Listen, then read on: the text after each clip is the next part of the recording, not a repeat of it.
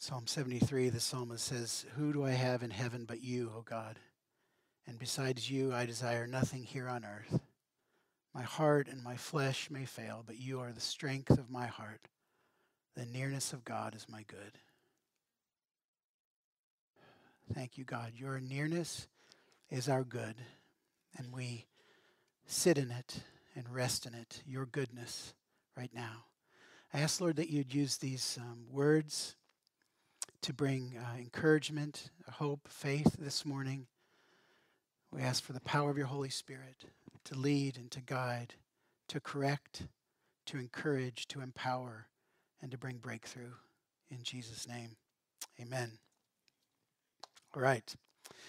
Well, uh, as you probably know, if you've been here for a second, we're in a series called Journey of the Soul, uh, talking about stages of faith and formation. And um, couple of weeks ago, I talked about a transition period in the life of faith, not so much a stage as this uh, transition called the wall. And if you remember, if you were here, I illustrated with uh, whitewater rafting. When you are coming up uh, through big rapids and you're about to hit a rock, instead of leaning away from it, you have to all right, three of you were here. That's great. You, you got to lean into it. And by leaning into the, the challenge, the wall, it's, it's God supernaturally, it's the circumstances and the forces of supernature that take you through the rapids in a safe way. Um, it's a great illustration. It's helpful for me, and a lot of people said that was helpful for them. How many love the part, though, where there isn't a big wall and you're just, imagine paddling downstream rather than upstream? You just got the current taking you.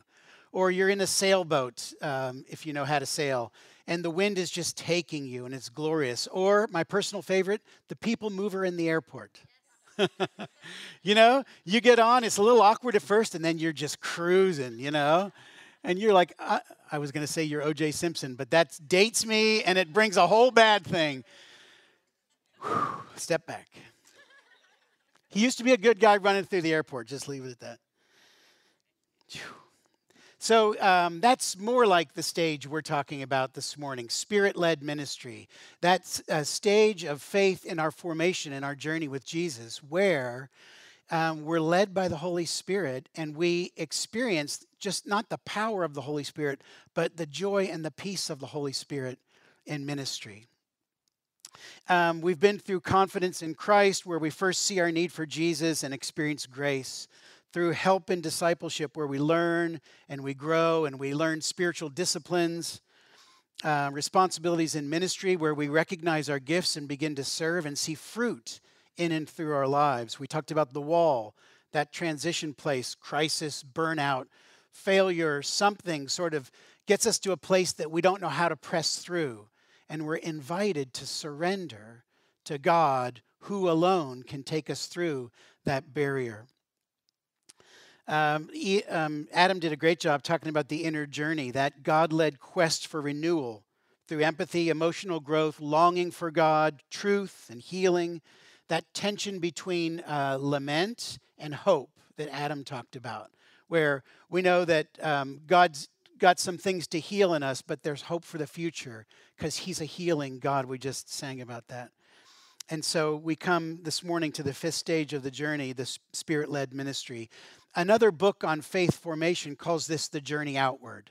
So we talked about the inner journey. This is kind of after you've after you've go, followed Jesus in to find out what he's doing inside you, there's a release, there's a, a redirection outward. And it's almost like we come back to a type of stage 2 again where we're refocused and reoriented outward towards the world. The difference here is that our focus is much more others and God oriented and a little bit more less about like am I doing okay and how's this working, which we all know that feeling. So definition uh, by the by the authors of the book that we've been reading and referencing at this stage of faith, our greatest joy and impact is to act with the presence and the power of the Spirit to serve others the, the greatest joy we have is to walk out into the world in the power and the presence of God and see other people served, see other people encouraged and blessed. At the wall, God helped us, and some of you are in this or facing it right now. God helped us to get rid of some of the false selves. You know, yeah, there's someone getting rid of a false self right there, little baby. you know that those things that we do that we kind of construct to figure out how am i going to go through the world and we create a way that we want people to see us because it's the way we want to be and at the wall god god helps us let go of that so that that true um, as paul talks about in colossians 3 the, the self hidden in christ with god is revealed and emerges through the inner journey we learn how to live and work from that authentic self created by god redeemed by jesus and anointed by the Holy Spirit. So now, if you remember a couple of weeks ago, I talked about the cycle of works and the cycle of grace. I won't go through that again, but we, um, I explained how it is easy for us, uh, even after we come to Christ, to sort of do work in order to get value, to get significance, and therefore be valuable and accepted. That's the cycle of works that we can fall into even as believers. And Jesus, in his love, turns that around for us.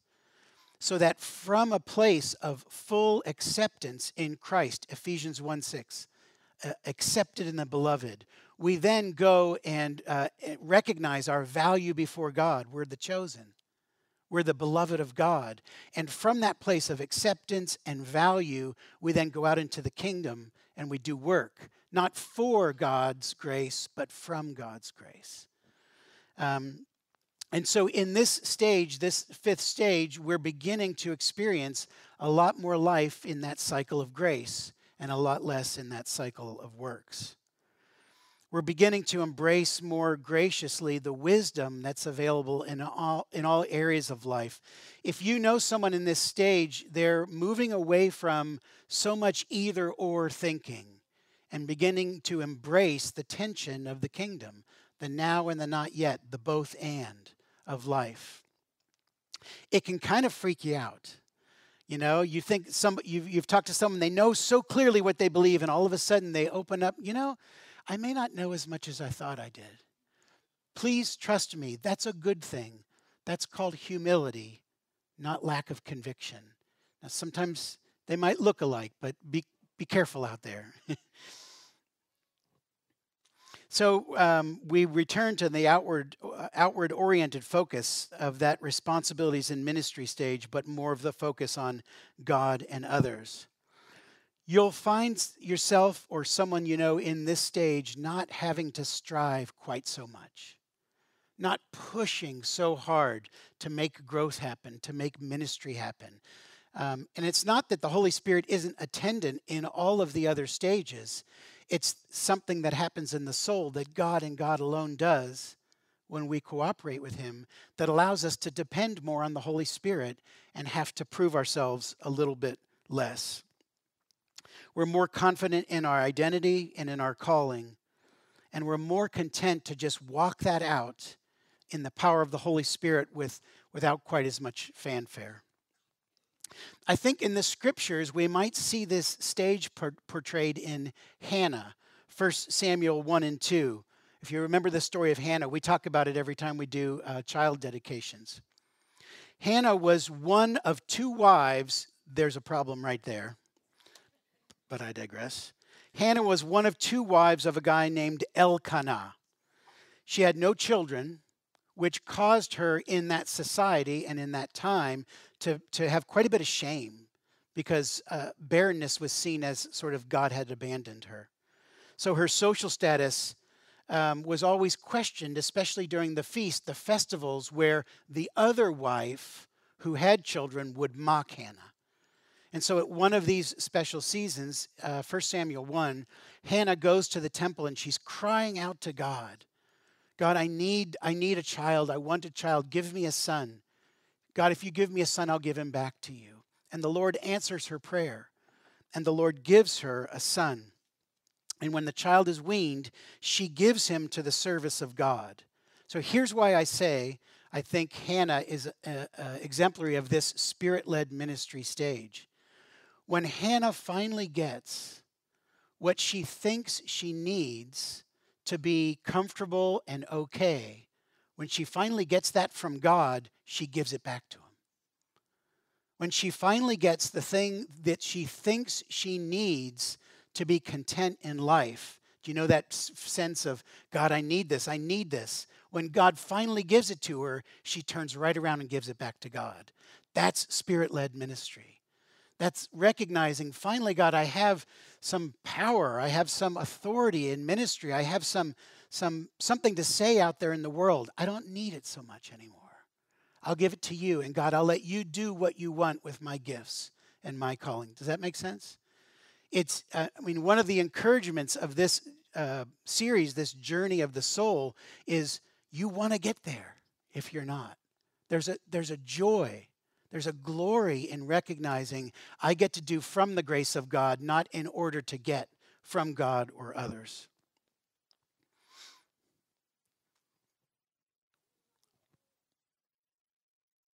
I think we see Jesus at this stage throughout his ministry. You know, Jesus um, is acclaimed by God, accept, accepted. He's the beloved. The Spirit comes down. He goes into the wilderness. He goes through lots of challenging experiences, and he comes out, led by the Spirit, out into his ministry. And, and you don't ever see Jesus striving for acceptance.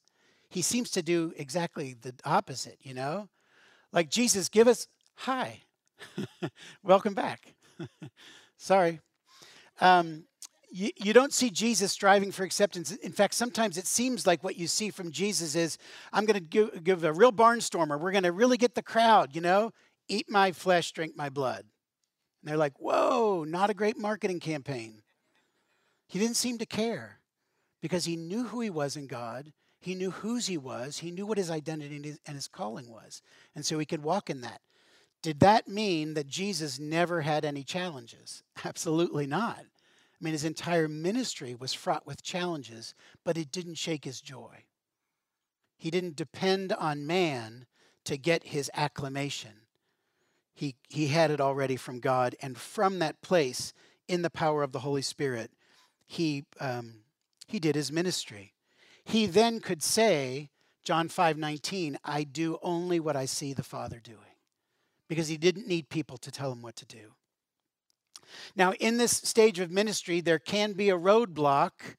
It's our old friend, the dark night of the soul, which I will not spend a lot, a lot of time talking about, but just as a reminder, I talked about it a couple of weeks ago. We can come to a place before this stage, in the midst of this stage, after this stage, where God allows either the sense of his presence or even a sense of his spirit's blessing on us to be darkened. I'm, I'm not saying God does it. I don't know how it all works, but this is the story of histories of uh, the history of um, saints in the faith. That there there can come a time as a roadblock during or before this stage where the, you just kind of go through a season of I can't feel God. I don't know where God is. I don't I don't have a sense of His presence. Or I know God's here, but I'm not sure He's good. And I'll just personally tell you, I've been through a couple of seasons like that. They're hard, they're challenging, and they're God blessed because we recognize that it's not sense or even spirit that we require to do what God calls us to do. It is, it is God Himself, sometimes even in the darkness, sometimes when we don't even sense that He's there at all. If you're in that place, can I remind you Psalm 139. Read through Psalm 139 for the next month or year if you're in a dark place. And just remember not only has God knit you together in your mother's womb and created every single part of you, blessed, loved, and accepted it, but he, He's got every single aspect, every day of your life planned for you before one of them came about. That's the Bible speaking. In Psalm 139, it says that the, even our darkness is not dark to God because darkness is as light to Him. It's such a beautiful thing if you're walking through a dark time to be able to look to heaven, whether you can see God or not, and say, God, I feel dark, but you can see perfectly inside me. And my darkness is not dark to you. I have found that when times are dark, and we can't see with our own eyes, physical or spiritual, and everything just seems kind of murky, that we're invited then by God to see with His eyes. And that's why the scripture is so important. It's why us being grounded in the Word is so important because when you get through that dark time, you realize you can look into the Psalms, you can look into any part of the Scripture and realize there's truth and there's light here. Even if I can't feel it, it doesn't mean God's not present with me. Don't forget in the dark what God showed you in the light.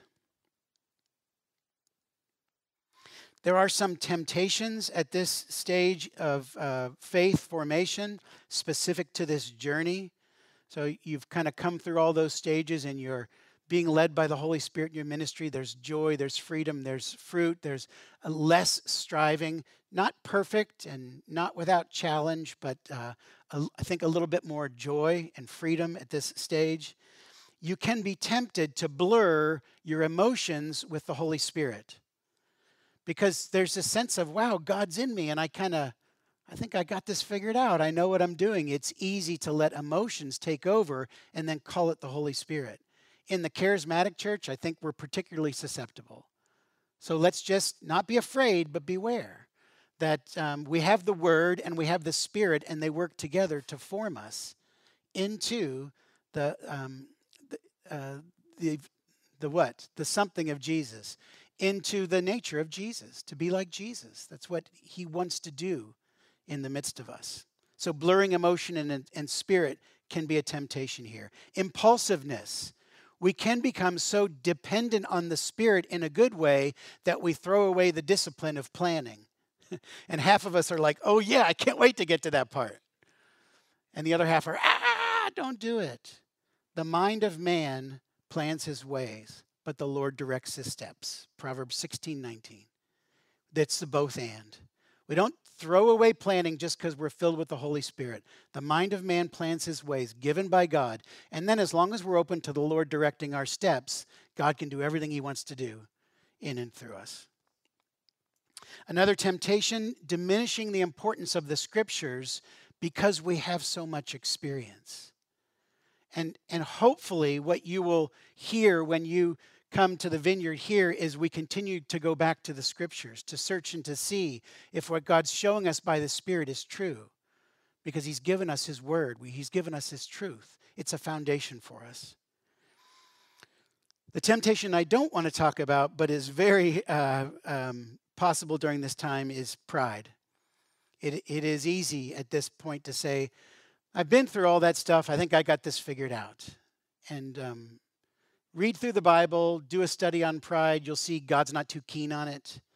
He loves the humble.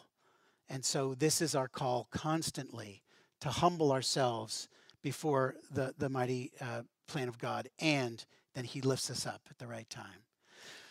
Last temptation that I'll talk about here in this place is we can become disillusioned with the church. And I think, especially these days, there are, there are probably a lot of people in the church who are no longer in the church. They grew up in the church, they kind of went through the stages, they maybe even went through the wall, they've done the inner work, and they come back into the church.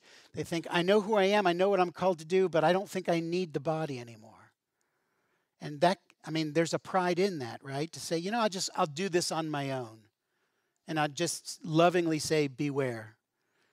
And as soon as we isolate ourselves, we agree with the enemy you know, wasn't it the enemy who said to, um, to Adam and Eve, You can be like God without God? Sometimes the temptation here is, I can do all the work of the church, I just don't need the church. No, we're called to do this together. We're called to be a body. So, with those temptations in mind, um, hear and receive God's provision this morning from Psalm 23 5. Psalm 23 5, it says, You anoint my head with oil, my cup overflows. It's a perfect verse for this stage of the journey of the soul. You anoint my head with oil, my cup overflows. We can see that anointing with oil as at least two things. It can be the anointing of healing, but also the anointing of empowerment. Just read back through that. I hadn't seen this before, and I, I saw it and I realized this is beautiful.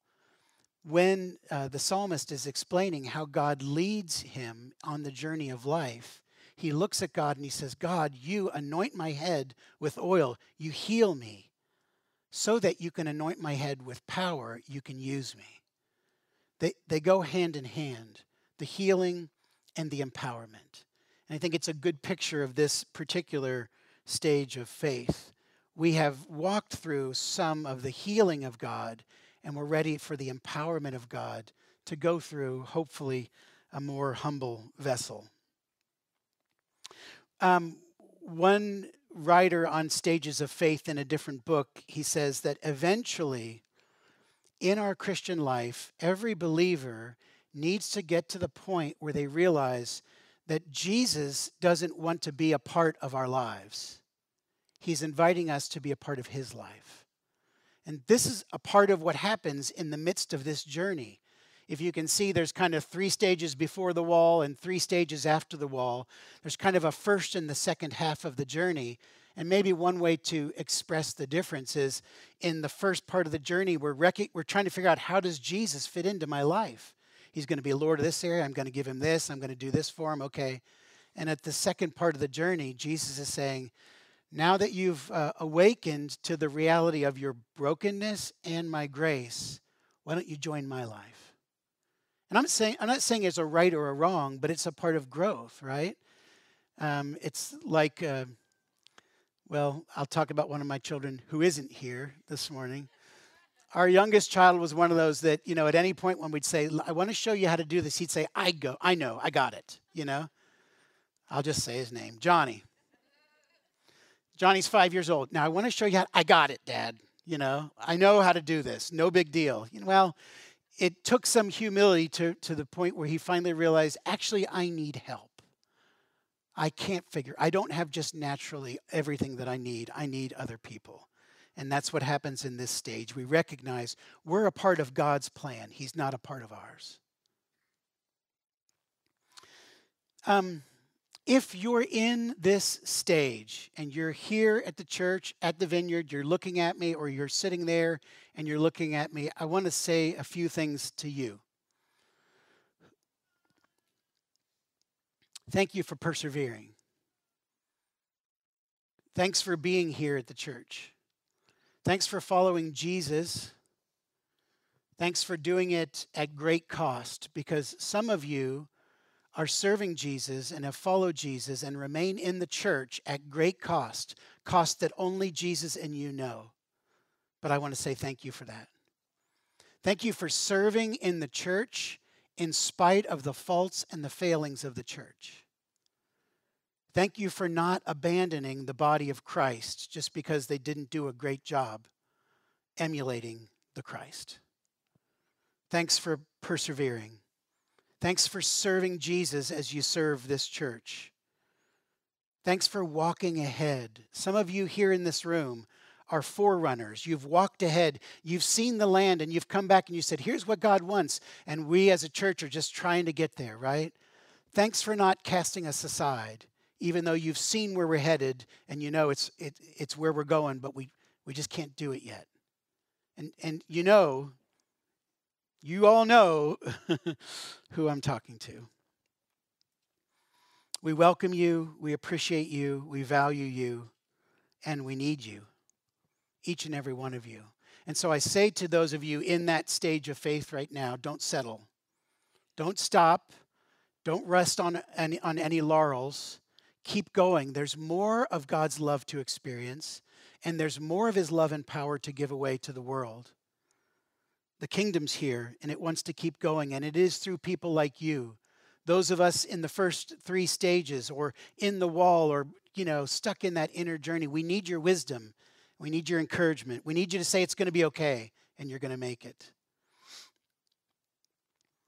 if you're not at this stage of the journey and you're hearing me talk and you're thinking, that sounds great.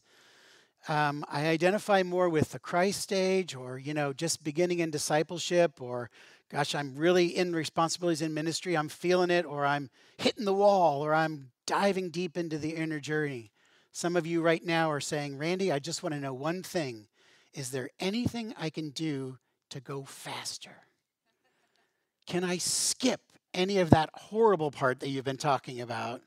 Can we just sort of edit the dark night of the soul and skip to the spirit led ministry and then transforming union? And my answer is I doubt it. I, I doubt it. I'm not going to say no. God's the one who leads your journey, not me.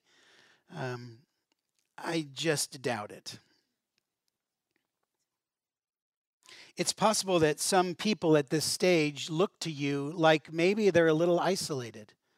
Like maybe they've, you might see someone at this stage and say, man, they, they don't seem very committed, or they just, I mean, they're real peaceful, almost too peaceful. What's wrong with them? Have they given up on God? How come they're not pushing and striving anymore? I've probably looked like that at times. Tiny bit about my own story. I think I went through those first three stages through um, college and uh, years on the mission field and first couple years of seminary pretty quickly. Um, and uh, maybe through 26, 27, 28 years old, got married, two children born during those seminary years, and then a few crises and a few failings and a few struggles. And I think God lovingly flung me into the wall and the inner journey for maybe 20 years or so. But don't be discouraged. That's not my point is to discourage. My point is God, God is the God of seasons. He knows our season. There were lots of there was lots of fruitful ministry in that stage those stages of my life. Lots of joy, relational richness, as well as some pain and some disappointment and some struggle. And a lot of learning about who am I? Who is God? What's the difference between us? how do we relate? And how does that whole package go out into the world and figure out what it looks like? So I don't know if we can fast forward through any stages, but if you're not there yet, or you're just beginning, or you really resonated with the wall or that inner journey, let me just give you a few encouragements. Take every single opportunity or invitation to grow, to repent, to surrender, and to heal. Take every single opportunity or invitation God gives you, whether it's your sin or the sin of another, to grow, to repent, to surrender, and to heal. Because all that gets to happen before you move into later stages. It doesn't end, but it, it does have to precede this stage. We have no power to change the season that we're in. I, I don't, I mean, that's my opinion. I don't think we get to say, we get to declare, God, I just declare for myself a new season because He's the God of the seasons, right? You can walk around in flip flops and shorts in the middle of winter. It doesn't do any good. It's still winter and it's uncomfortable. It's called denial. but what we can do is cooperate with God in every season of our life. Cooperate with God. Whatever season you're in, are you willing right now to own it? Okay, here I am. I'm in this season. And as someone once told me, and so I tell everyone I ever minister to, don't waste the pain. Don't waste the pain. If God's doing something that's painful right now, learn from it. Don't run from it, lean into it. It's, it's a part of God's grace, it's a part of your journey. And sometimes you just need to own it. Galatians 5:25 it says if we live by the spirit let us also keep in step with the spirit. I love that. It's it's a picture of if we're being led by the Holy Spirit, let's stay in step with him. Let's not go ahead of the Holy Spirit and decide what God's going to do for us. But let's not lag behind the Holy Spirit. When He says go, go. When He says do, do. When He says act, act. When He says be quiet, be quiet. When He says just be, then just be. And you're in step with the Holy Spirit. We can choose to accept where we are, and we can choose to learn from every season.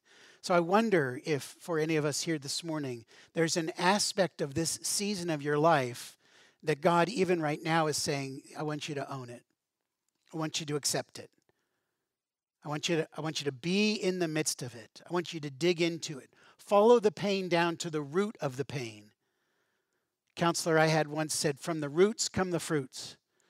So if you're seeing bad fruits, you want to go down to the roots so you can pull those babies out. Making sense? It rhymes anyway. Protect yourself less and trust God a little bit more. Psalm 62, 7 and 8 My salvation and my honor depend on God. He's my mighty rock, my refuge. Trust in him at all times, you people. Pour out your hearts to him, for God is our refuge. Our salvation and our honor depend on God, meaning we do not have to constantly defend ourselves. You might as well give it up now. It'll save you so much time and energy. Choose ruthless honesty with yourself, God, and others.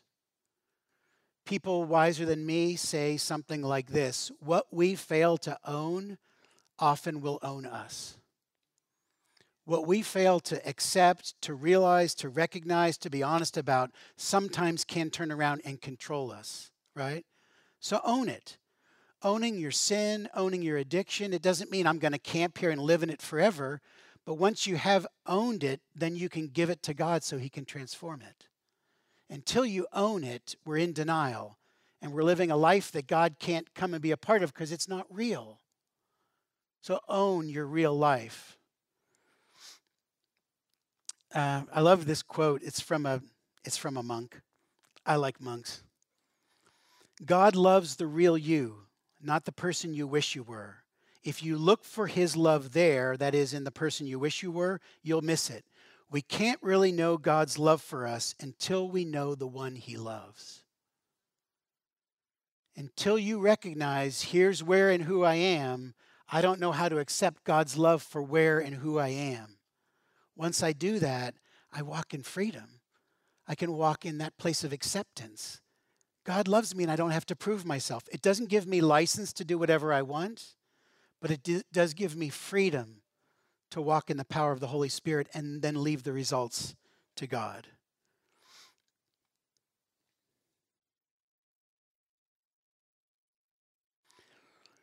I had other good things to say, but I think that's enough for now. Let's stand. If the ministry team could come forward, that'd be great.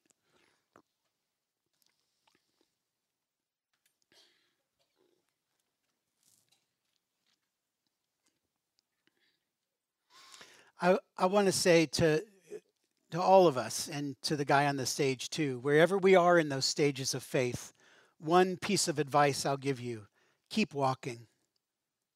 Don't stop. Keep walking. I think it was some famous general or someone who said, if you're, if you're, if you're walking through hell, keep walking. Don't camp there. Keep going. Keep going after Jesus.